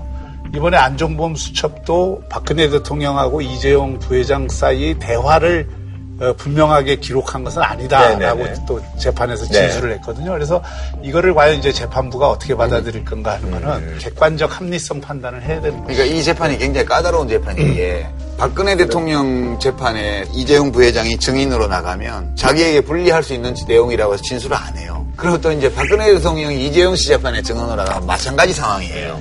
문제는 이제 그 기소를 하면서 특검이 증거가 차고 넘친다 그랬는데 네. 그 차고 넘치는 증거들이 지금 효력이 조금 조금씩 바래지고 있는 거거든요. 네네. 그러니까 이제 이 상황을 특검이 어떻게 이제 극복할 거냐 하는 문제가 남아 있는 거죠. 그러니까 이 송사 소송 제도가 잘 발달한 미국 경우에도 보면 형사 소송에서 오제이 심슨 같은 경우에 모든 사람이 다 저게 자기 아내를 죽였다고 생각하는데 뭐 장갑 사이즈가 안 맞다 그런 거 하나로 증거를 다 배척하고 무죄로 나오잖아요.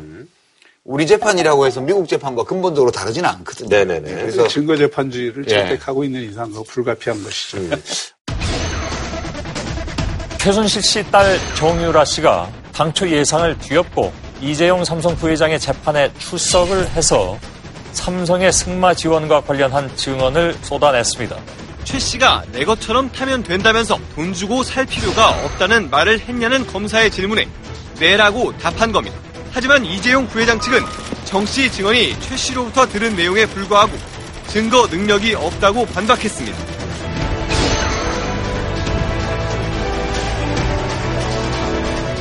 자, 한 줄로 평좀 부탁드리겠습니다. 예. 예, 공정위에 대한 기대를 공정위 암행어사가 되시오. 네. 예, 아까 제가 프랜차이즈가 자, 유라고 그랬잖아요.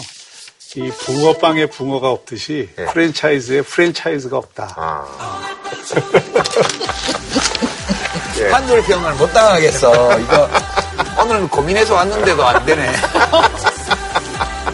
한줄평 전담해주는 비서 있어요? 아이, 혹시 대학원생 시켜서 맨날 하는 거 아니에요? 아, 저 그런 합니다. 자, 이번 코너는요, 최근에 그, 인천 초등생 살인 사건, 이게 얼마 전에 있어가지고 정말 큰 충격이었잖아요. 실종됐던 8살 여자아이가 심하게 훼손된 시신으로 발견됐습니다. 경찰은 아파트 CCTV 영상을 확인해 이 아파트에 사는 17살 고교 자퇴생 김모양을 살인과 사체 유기 혐의로 긴급 체포했습니다. 아, 이와 관련돼서요, 지금 미성년자 형사 처벌 강화에 대한 여론이 굉장히 뜨겁습니다. 그래서 오늘 이와 관련돼서 뭐 전문적인 얘기를 해주실 두 분을 모셨습니다. 피의자를 변호하는 변호사 입장에서 얘기해 주실 분, 그리고 이제 피의자를 수사하는 경찰 입장에서 얘기해 주실 분 두 분 모셨는데요. 아, 먼저 이제 썰 전에 어떻게 보면 저희 뭐 범가족입니다. 예. 더불어민주당 표창원 의원님 나오셨습니다. 예. 네, 안녕하세요. 예. 아, 그리고 또 종편 여러 프로에서 아주 마성의 입담을 자랑하는 우리 박지훈 변호사 나오셨습니다. 네, 안녕하십니까? 어, 굉장한 노안입니다. 아, 그래서. 정말 나이가 어려요. 정말요? 예. 많이 예. 어쨌든 저보다 연배가 20. 아, 왜 그러십니까? 큰 형님이십니다. 네. 아, 몇? 년생이시죠? 네. 75년생입니다. 예. 이? 그것도 좀 76이면 사실 다른 76입니다. 예, 쉽게 얘기하면. 차태현이하고 뭐 홍정민. 차태현, 홍경민하고 동갑입니다. 정말요? 김종국이 이제 상당히 그, 현실을 배신하는 외모를 가지고 계시네요. 어, 아니, 그러저나 그 지난번에 그 김경진 의원님하고 이게 네. 방송 나오셨잖아요. 네. 그때 뭐 주변에 어떤 그 경찰, 검찰 쪽의 반응은 어떠셨어요? 어, 반응이 상당히 뜨거웠고요. 음, 어떤 면에서? 경찰 쪽에서는 조금 아쉽다. 아하. 좀더 강하게, 어. 어, 검찰. 아, 우리 식구도 이럴 수 있느냐? 어, 예, 예. 검찰의 문제를 더 많이 지적을 어허. 하고 적극적으로도 얘기해주지 이런 음. 이야기가 많았고요. 검찰 쪽에 계신 분들은 합리적으로 잘 음, 얘기했다라는 그런 긍정적인 평가가 많습니다. 예, 예. 박효 변호사님은 요즘 워낙 여기저기서 많이 나오시는데, 아니, 뭐, 팟캐스트도 진행하세요? 예, 뭐 좀 조그만 거 하고 있습니다. 아, 그래요? 예. 아니, 그래서 거기서 뭐, 우리 얘기를 했었어요? 썰전 섭외하다 안 나가겠다. 아, 이번 때 진짜 섭외가 올줄 몰랐고요. 어. 실제로 전화가 왔는데 작가님이 썰전입니다 하길래 저도 깜짝 놀래가지고 어, 저, 그, 박형준 그 의원 그 자리에 부르는 줄 알고. 아이. 제가 감히 어떻게 가겠습니까? 오, 과찰이십니다라고 하는데, 그게 아니고요. 딴 것을 뺍니다. 그래서. 깜짝 놀랐습니다. 아니, 근데 혹시라도 그 자리였으면 나오려고 그랬었어요? 아, 저는 그, 그 자리는 제- 제가 잘 갈 자리도 아니거든요. 예. 그거 가서 말하고 싶지도 않습니다. 그래, 예. 그거는 아니고. 딱 요 정도는 할 만합니다. 요 정도에 이제 하찮은 사람 아니요, 그게 아니고, 요, 정도, 네. 요 정도는 나올 만하니까. 예. 그래요. 아이, 고맙습니다. 아니, 근데 요즘 그 종편에서는 주로 이제 정치 얘기를 많이 하시대요. 좀 잘렸습니다, 예. 아, 몇개 이 정리됐어요? 정, 정권이 바뀌다 보니까 어. 사건 위주로 이제 많이 좀. 아. 예, 예. 그래요? 어. 뭐 정권 교체에 대해서 피해봤다고 생각하시죠? 아니요, 저는 정권, 아니요, 저는 정권 교체가 너무 아니죠? 행복합니다. 예. 갑자기 목소리가 커지시는데.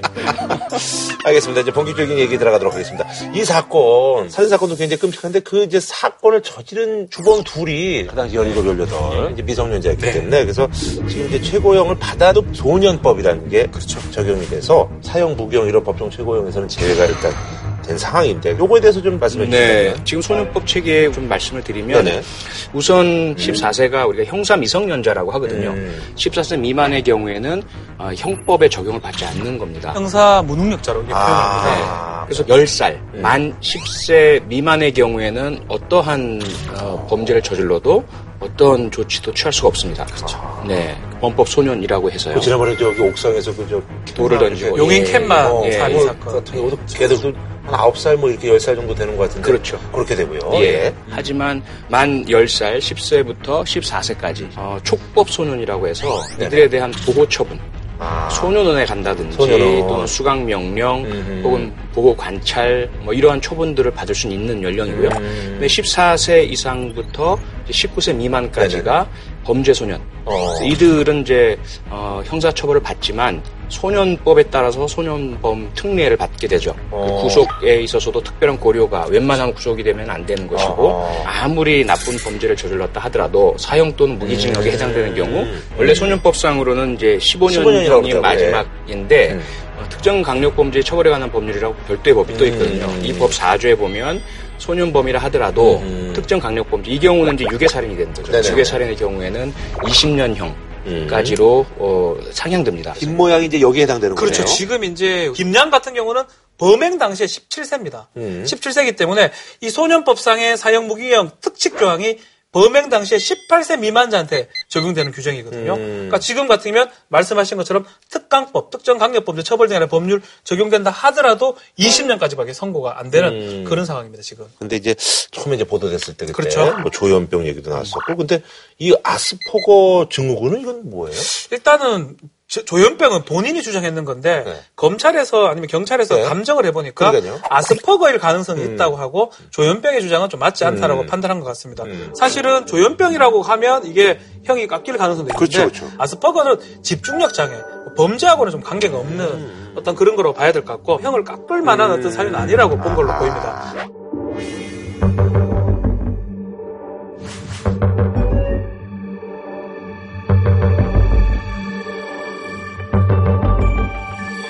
다만 김양이 계속적으로 자신의 몸 안에 다중인격이 있다. 다른 사람이 있다. 이렇게 다중인격 주장을 하고 있는데요. 그걸 이제 법원에서 받을지 안 받을지는 아직 재판 중이니까 지켜봐야 될 것 같습니다. 그동안의 판례로 본다면 대법원에서도 이제 그런 판례를 굳혔고요. 국제적으로도 맥노튼 룰이라 그래서. 어, 이 정신적인 질환이 있는 것과 그 심신미약이나 심신상실로 형사 책임을 면하거나 감형할 수 있는 조건은 좀 다릅니다. 음. 그래서 비록 정신과적으로 아스퍼거 증후군이건 조현병이건 어떠한 어, 뭐 진단이 내려진다 하더라도 그가 범행 시에 자신이 어떤 행동을 하고 있었는지를 안, 안다면 두 번째로 자신의 행동으로 인해서 어떤 결과가 야기될지를 알고 있었다면 네네네. 그러니까 사람이 죽는다든지 세 번째로 그것이 처벌받는 범죄 행위라는 것을 알고 있었다면 음. 정신질환과 상관없이 어, 심신미약이나 심신상실을 적용받지 않는 거죠. 그래서 그 과거에 어떤 사례가 있었냐면 어, 아동 성폭행 범죄자가 네네네. 자기가 직접 정신과 의사한테 가서 음. 스스로가 소아 성애자, 음. 어, 피더파일이라고 하죠. 네네네. 어, 정신과 질환이 있음을 진단을 받았어요. 그걸 법정에 제출을 하고 어. 그러니 나를 감형해 주시오라고 아. 한 사건이 있었거든요. 네네네. 그 사건이 있어서 이제 대법원에서 어, 소아 성애자일 경우에는 이것은 심신상실이나 심신미약의 조건이 되지 않는 어, 오히려 가중처벌의 요, 소가 될 수 있는 또 재범의 가능성이 높은 어. 또 사이코패스도 마찬가지고요. 네네네. 그래서 지금 어, 다중인격 장애, 내 안에 또 다른 내가 있다. 이건 역시 아주 전형적인 어, 오히려 그것을 주장할 경우에 그로 인해 서 불이익을 받을 수 있는 가중처벌을 받을 수 있는 요소, 요소이지 더더군다나 그 어, 다중인격 장애라는 것은 해리성 정체성 장애라고. 하는데 가장 큰 특징은 뭐냐면 서로 다른 인격으로 바뀔 때 정신을 잃어요. 그리고 다른 인격일 때 한 일을 기억을 못 합니다. 그런데 이 친구는 기억을 다 해요. 아니 그래서 이제 공범으로 이제 같이 이제 지목이 된 박모영 같은 경우는 19세 미만 여기 저 간당간당 하잖아요. 그래서 그것 때문에 무슨 재판을 좀 빨리 끝내달라 뭐 이런 얘기를 해가지고 이 친구는 이제 1998년 12월생입니다. 음. 18세까지 소년법이 적용이 될 수가 있는데 어. 18세에서 만약 12월이 지나가면 19세가 넘어갑니다. 그렇죠, 소년법 특징 중에 하나가 뭐가 있냐면 이 형을 선고할 때이 부정기형으로 선고할 수 있습니다. 이 성인들은 징역 5년, 징역 10년 이렇게 딱딱 떨어지게 선고를 하는데 음. 네네. 소년은 이제 뭐 교도소에 가든 가 있으면서 교정이 될 가능성이 있기 때문에 단기 5년, 장기 10년. 음. 네네네. 5년까지는 무조건 살리를 주는데 아하. 그 이후에 좀 잘한다 그러면 네네. 중간 나갈 수 있는 상황이거든요. 근데 그는 선고 시가 기점입니다. 음. 이 18세 그 사형 무기 안 하는 거는 범행 시가 기점이고요. 네네. 아. 그러니까 선고가 혹시나 12월이 넘어가 버리면 본인이 선고받을 때 이 18세가 넘을 수가 있습니다. 그러다 보니까 그 장기 단기를 적용을 받기 위해서 박영의 변호인은 상관없으니까 빨리 좀 선고를 해달라 음. 이런 주장을 하고 있습니다. 그러니까 뭐 그 피의자의 편의에 따라서 아마 선고 일정이 조정될 것 같지는 않고 그렇죠. 예. 맞습니다. 음. 아무래도 본인의 희망과는 달리 네. 올 연말이 넘어서서 선고가 넘- 넘을 수밖에 없는 게 음. 또 김양이 본인이 한 게 아니고 그 박양이 시켜서 했다고 하고 내 안에 있는 제의를 박양이 이렇게 세웠다 하기 때문에 네. 교사 주장을 한 거거든요. 네네네. 지금 재판 자체는 분리해서 따로 진행하고 있는데 음. 한쪽이 끝날 때까지 한쪽이 끝날 수가 없는 상황이라면 12월 맞추기가 쉽지는 않다 이렇게 네. 보입니다. 아니 그래서 이제 국회에서도 하태경 의원이 현행 그 19세 미만 어, 소년의 개념을 18세 미만으로 이제 개정을 하겠다라고 이렇게 얘기를 하셨는데 이제 이런 움직임들이 점점 있나 봐요. 우선은 어, 형사 미성년자 연령 자체 우리가 네. 14세 미만으로 두고 있잖아요. 네네. 이것은 거의 독일계 법을 이- 개수한 그 음. 흔적입니다. 일본을 음. 거쳐서 네네. 그래서 일본, 독일, 우리나라 정도가 그렇고요. 음. 어, 영국 같은 경우는 만 10세입니다. 10세. 예, 10살 이상은 성인처럼 취급을 아하. 하다요. 예. 그 사례가 1968년에 메리 벨이라는 어, 10살짜리 소녀가 예. 두 명의 어린 어, 아이를 연쇄살해한 사건이 있었거든요. 네. 이 사건에 있어서 무기징역형을 선고받았어요.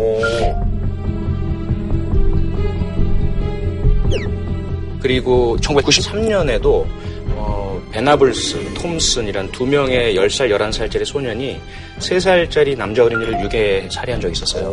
그 사건에 있어서도 10살, 11살인데도 어, 정식 재판을 받았고 종신형 선고받고 8년 이후에 가석방되긴 했지만 뭐 그런 사례가 있고요. 미국 같은 경우에는 각 주별로 차이가 있는데 어, 37개 주에서 그, 적용을 하지 않고 있고요. 그 14개 주에서는 주에 따라서 7살 혹은 11살, 14살 이렇게 적용을 하고 있습니다. 그래서 각 나라별로 다른데 어, 어느 나라가 꼭 정답이다라고 라고 볼 수는 없지만 이 시대 변화에 따라서 그러니까요. 정신적, 신체적 성숙도가 맞아요. 자꾸 어, 낮아지다 보니까 점점 뭐 연령이 낮아지고 네. 그래서 뭐 이거 좀 믿기지는 않는데 그래서 이제 그 본인들이 이제 범죄를 저지른 걸 아는 그러니까 어 근데 내가 처벌받지 않나? 뭐 이런 알아요. 어, 뭐 이런 경우도 있다고 하는데 이런 경우가 실제로 있나요? 저 같은 경우는 어, 했던 저는 사건 중에 이런 경우가 실제로 있나요? 저 같은 경우는 어, 했던 저는- 사건 중에 네. 초등학교 왕따 사건 했어요. 음. 4학년인데 걔 중에는 10세가 만 10세 넘어가는 친구가 있고 안 넘어가는 친구가 있는데 10세가 넘어가면 소년 보호 사건으로 송치가 돼가지고 검사 조사도 받는데 10세 미만자는 아예 조사 자체를 안 어, 받습니다. 네. 그거 자체를 애들이 압니다. 알아요? 아니까 나는 했다 하더라도 나는 괜찮다고. 그거는 막 본인이 알 수도 있고 부모가 얘기를 해줄 수도 있어요. 뭐 아이가 악의적으로 그러진 않겠지만 그렇게 돌아가는 시스템을 보면 알 수가 있거든요. 요새는 음. 3학년, 4학년 되면 그걸 악용하는 경우도 있다. 아, 그러니까 이렇게 이제 뭐 강력범죄가 아니라 이제 동급생들끼리 왕따 이런- 아, 같은 아, 경우를 해가지고 가- 뭐 아. 가학을 하고 뭐 어. 가혹행위 같은 거 했을 때 10세가 넘어가는 친구들은 조사를 받으러 가야 되는데 10세 미만자는 조사 받으러 갔다 거기서 바로 나옵니다.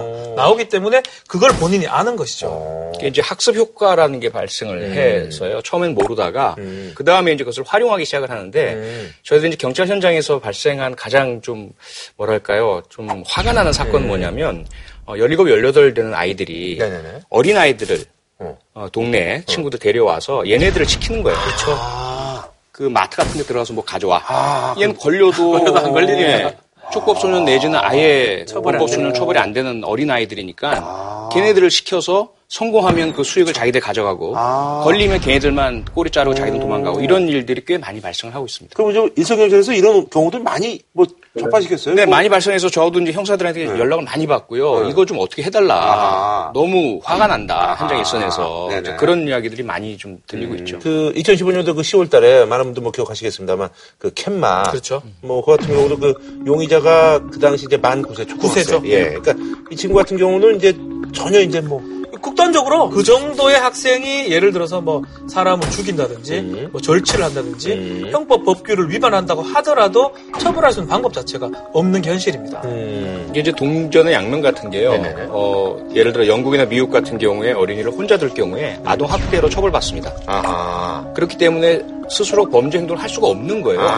일단은 제도적으로. 제도적으로 그렇게 만약에 네, 해놨군요. 10세 미만의 어린이가 돌아다니면서 범죄를 저질렀다면 이 자체가 아 동 학대의 증거가 되는 아, 것이거든요. 근데 우리는 그런 보호 조치가 음. 없어요. 그러다 보니까 어린 8살, 9살짜리 아이들이 아동 학대를 당하거나 가정 폭력이 있거나 이럴 경우 밖에 나와서 그 분노를 표출하는데 그게 이제 남에게 상해나 살해에 그 피해를 입힐 정도 행동이 된단 말이죠. 네네네. 그 경우에 과연 누가 잘못이냐, 누구 책임이냐, 그 어린 아이에게 책임을 물어야 할 것이냐, 그 보호자에게 책임을 물어야 할 것이냐, 이런 문제가 대두가 되는 거예요. 그래서 이제 그 대안으로 민사재판에 그 손해배상 청구 이런 것들이 좀 얘기가 되고 있거든요. 네. 예. 지금 용인 캔맘 사건 음, 딱 그렇거든요. 음. 그 아이들이 사실은 최소한 과실치사 음. 아니면 뭐 극단적 살인도 가능한 상황이라고 봤을 때 그렇지만 만 9세기 때문에 처벌을 할 수가 없습니다. 그러면 이 죽거나 다쳤던 사람들 어떻게 보상이 됩니까? 배상이 될 수가 네. 없기 때문에 부모가 관리 감독 의무가 위반됐다라고 입증을 좀 해내야 됩니다. 그렇지만 정보를 받을 수 있는가도 두 번째 문제긴 하고요. 외국 같은 경우는 이제 특히 미국은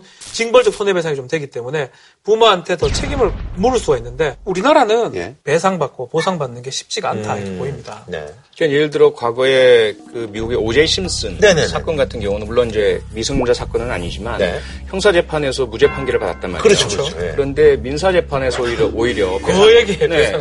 모든 전 재산을 다 거덜날 정도의 예, 그런 징벌적 손해배상의 효과가 있다는 거죠. 음. 그럼 과연 사람이 그렇게 악의적으로 사망할 정도의 사건인데 특히 음. 용인 캔맘 사건은 이 아이들이 비록 어리긴 네, 하지만 네, 거짓말도 무척 많이 했고 음. 학교에서 무슨 중력 실험을 하라고 해서 그거 했다. 근데 그 아. 그 시간에 배우질 않았거든요, 그것을. 아. 거기에다가 미리 연습한 흔적도 보이고 아. 이런 고의성과 악의성이 상당히 높은데 아. 그럼 그 사이에 부모들은 도대체 뭘 했느냐의 음. 문제가 있는 거죠. 지금 우리가 어, 물론 이제 그 어린이를 가혹하게 너무 어린 나이부터 네네. 실수나 잘못까지 처벌한다는 것은 음. 옳지 않을지 모르겠지만 네. 음. 그렇다면 그의 보호자라도 책임을 지도록 음. 하는 그리고 책임을 질 경우에는 형사 책임에 준할 정도의 강한 징벌적 손해배상이 가능하도록 해야 된다는 이야기가 나오는 거죠. 의원님은 개인적인 생각은 어떠세요?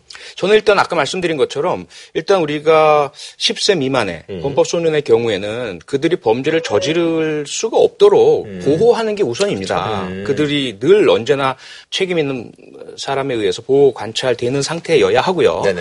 그 이후에 만약 10세 이상이 범죄를 저지를 네. 경우에는 네네. 지금 보호 처분이라는 것이 내려지고 있는데 소년은 아니면은 방면이거든요. 음. 그 사이에 있는 수강 명령, 무슨 음. 치료 시설의 입소 이런 음. 것들이 실제로 작동을 못 해요. 예산, 인력, 또 조직 이런 것의 부족 때문에. 그래서 실제로 이 촉법 소년에 대한 어, 예방 조치나 음. 또는 형사 처벌에 준하는 음. 그러한 교정 조치가 이루어지지 못하는 것이 빨리 시정되어야 하고 음. 그런 것들을 우리 국가 안 한다는 이유로 형사처벌 연령을 낮춰버린다는 거는 음. 좀 너무 무책임하다는 생각이 아. 듭니다. 지금 말씀하신 것처럼 아이들한테 내릴 수 있는 보호 처분을 실질화를 좀 해야 돼요. 보호 처분이 1호부터 10호 처분이 있습니다. 음. 원래 보호 처분 중에 위탁도 있어요. 어떤 가정시설에 위탁을 해가지고 거기에서 같이 살면서 조금 어떤 그 성행 같은 걸 바꾸는 음. 방법도 있는데 그건 거의 적용되는 경우가 없습니다. 아. 이 소년에 대해서는 돈을 아끼는 안 아껴야 돼요. 음. 국가에서 신경을 가장 많이 써야 될 부분 아닌가 생각합니다. 거기다 또한 가지가 지금 이 사건의 경우에는 가장 이제 그 피해자 부모님들이 우려하시는 것이 가석방이거든요. 음. 예를 들어 이 소년범 특직 특강법이 적용된다 하더라도 20년형을 선고받는다. 네네. 5년 이후부터는 가석방이 가능하죠. 음. 그러면 만약에 5년 동안만 얌전하게 잘 행영성조 적이 나오면 김양, 네. 네. 그러면 가석방이 가능하다는 이야기거든요. 네네. 그러니까 피해 부모 입장에서는 우리 정말 금쪽 같은 아기를 음. 그렇게 잔혹하게 살해했는데 음. 몇년 뒤에 버젓이 나와서 돌아다닌다. 음. 이걸 도대체가 납득하지 못하잖아요. 다른 소년법 조항은 뭐 차치하더라도 음. 이 지금 무기하고 음. 사형에 완화했을 때 15년에서 20년 할 수 있는 요 조항에 대해서는 한 번 정도는 좀 들여다봐야 되는 거 아니냐. 음. 이 정도의 뭐 동기도 없고 아주 말도 안 되는 범행을 저질렀는데 소년이라는 이유만으로 15년이나 20년밖에 안 받는다 그러면 네네. 그 자체가 부정의가 아닌가 생각이 음. 듭니다. 또 하나의 문제는 뭐냐면 입법적인 개정도 필요한데요. 네. 요새 우리가 이제 법무부의 문민화 이야기를 많이 하잖아요. 그것도 상당히 영향이 있습니다. 음. 무슨 말이냐면 법무부가 해야 할 게 바로 그런 것이거든요. 음. 어, 검찰만이 아니라 음. 교정, 보호 관찰, 음. 범죄 예방, 형사 정책 이런 것들을 전부 총괄을 해야 되는데 그동안 우리 법무부는 오직 검찰에 부처가 되어 있었어요. 그러다 보니까 이제 보호 관찰이나 교정에 음. 있어서 전혀 발전이 없었던 거죠. 네네네. 그런 역할을 수행해야 할 보호 관찰 수가 너무 축소되어 있어요. 음. 인원도 부족하고 음. 시설도 너무 과밀돼 있고 이 부분을 고치기 위해서는 법무부가 이제는 제 기능을 발휘해야 될, 될 때가 왔습니다. 네, 알겠습니다. 이번 주제와 관련돼서 뭐 한 줄로 표 하시는 거 보셨죠? 예, 보긴 봤는데 네. 하겠습니다. 네. 요즘 애들 무섭다. 음. 뭐 말이 되나 모르겠는데 아, 뭐, 예. 무섭기 때문에. 네. 국가가 사회가 잘해야 됩니다. 음. 국가에 살 일이 많다 생각이 듭니다. 네네. 어린이는 나라의 보배. 그런데 그 보배를 사랑으로 교육하지 못하면 흉기가 될 수 있다. 아, 예. 알겠습니다. 아, 오늘 이렇게 짧은 시간 이렇게 아주 좋은 얘기도 아주 집중적으로 해주셔서 아주 진행자로서 굉장히 뿌듯하네요. 예. 알겠습니다. 네. 아, 저희는 다음 주에 찾아뵙도록 하겠습니다. 고맙습니다. 감사합니다. 한우 특등심 한 가지만 싸게 파는 명인 등심. 치킨의 별이 다섯 개, 티바 두 마리 치킨. 진한 국물 설렁탕 도가니탕 전문점 푸주오. 프리미엄 소고기 무한 리필 한 상에 소 두 마리. 독일 120년 전통 건강식품 도펠헤르츠. 공무원 강의는 에듀피디. 자연 면역 영양소 브로리코에서 백화점 상품권을 드립니다. JTBC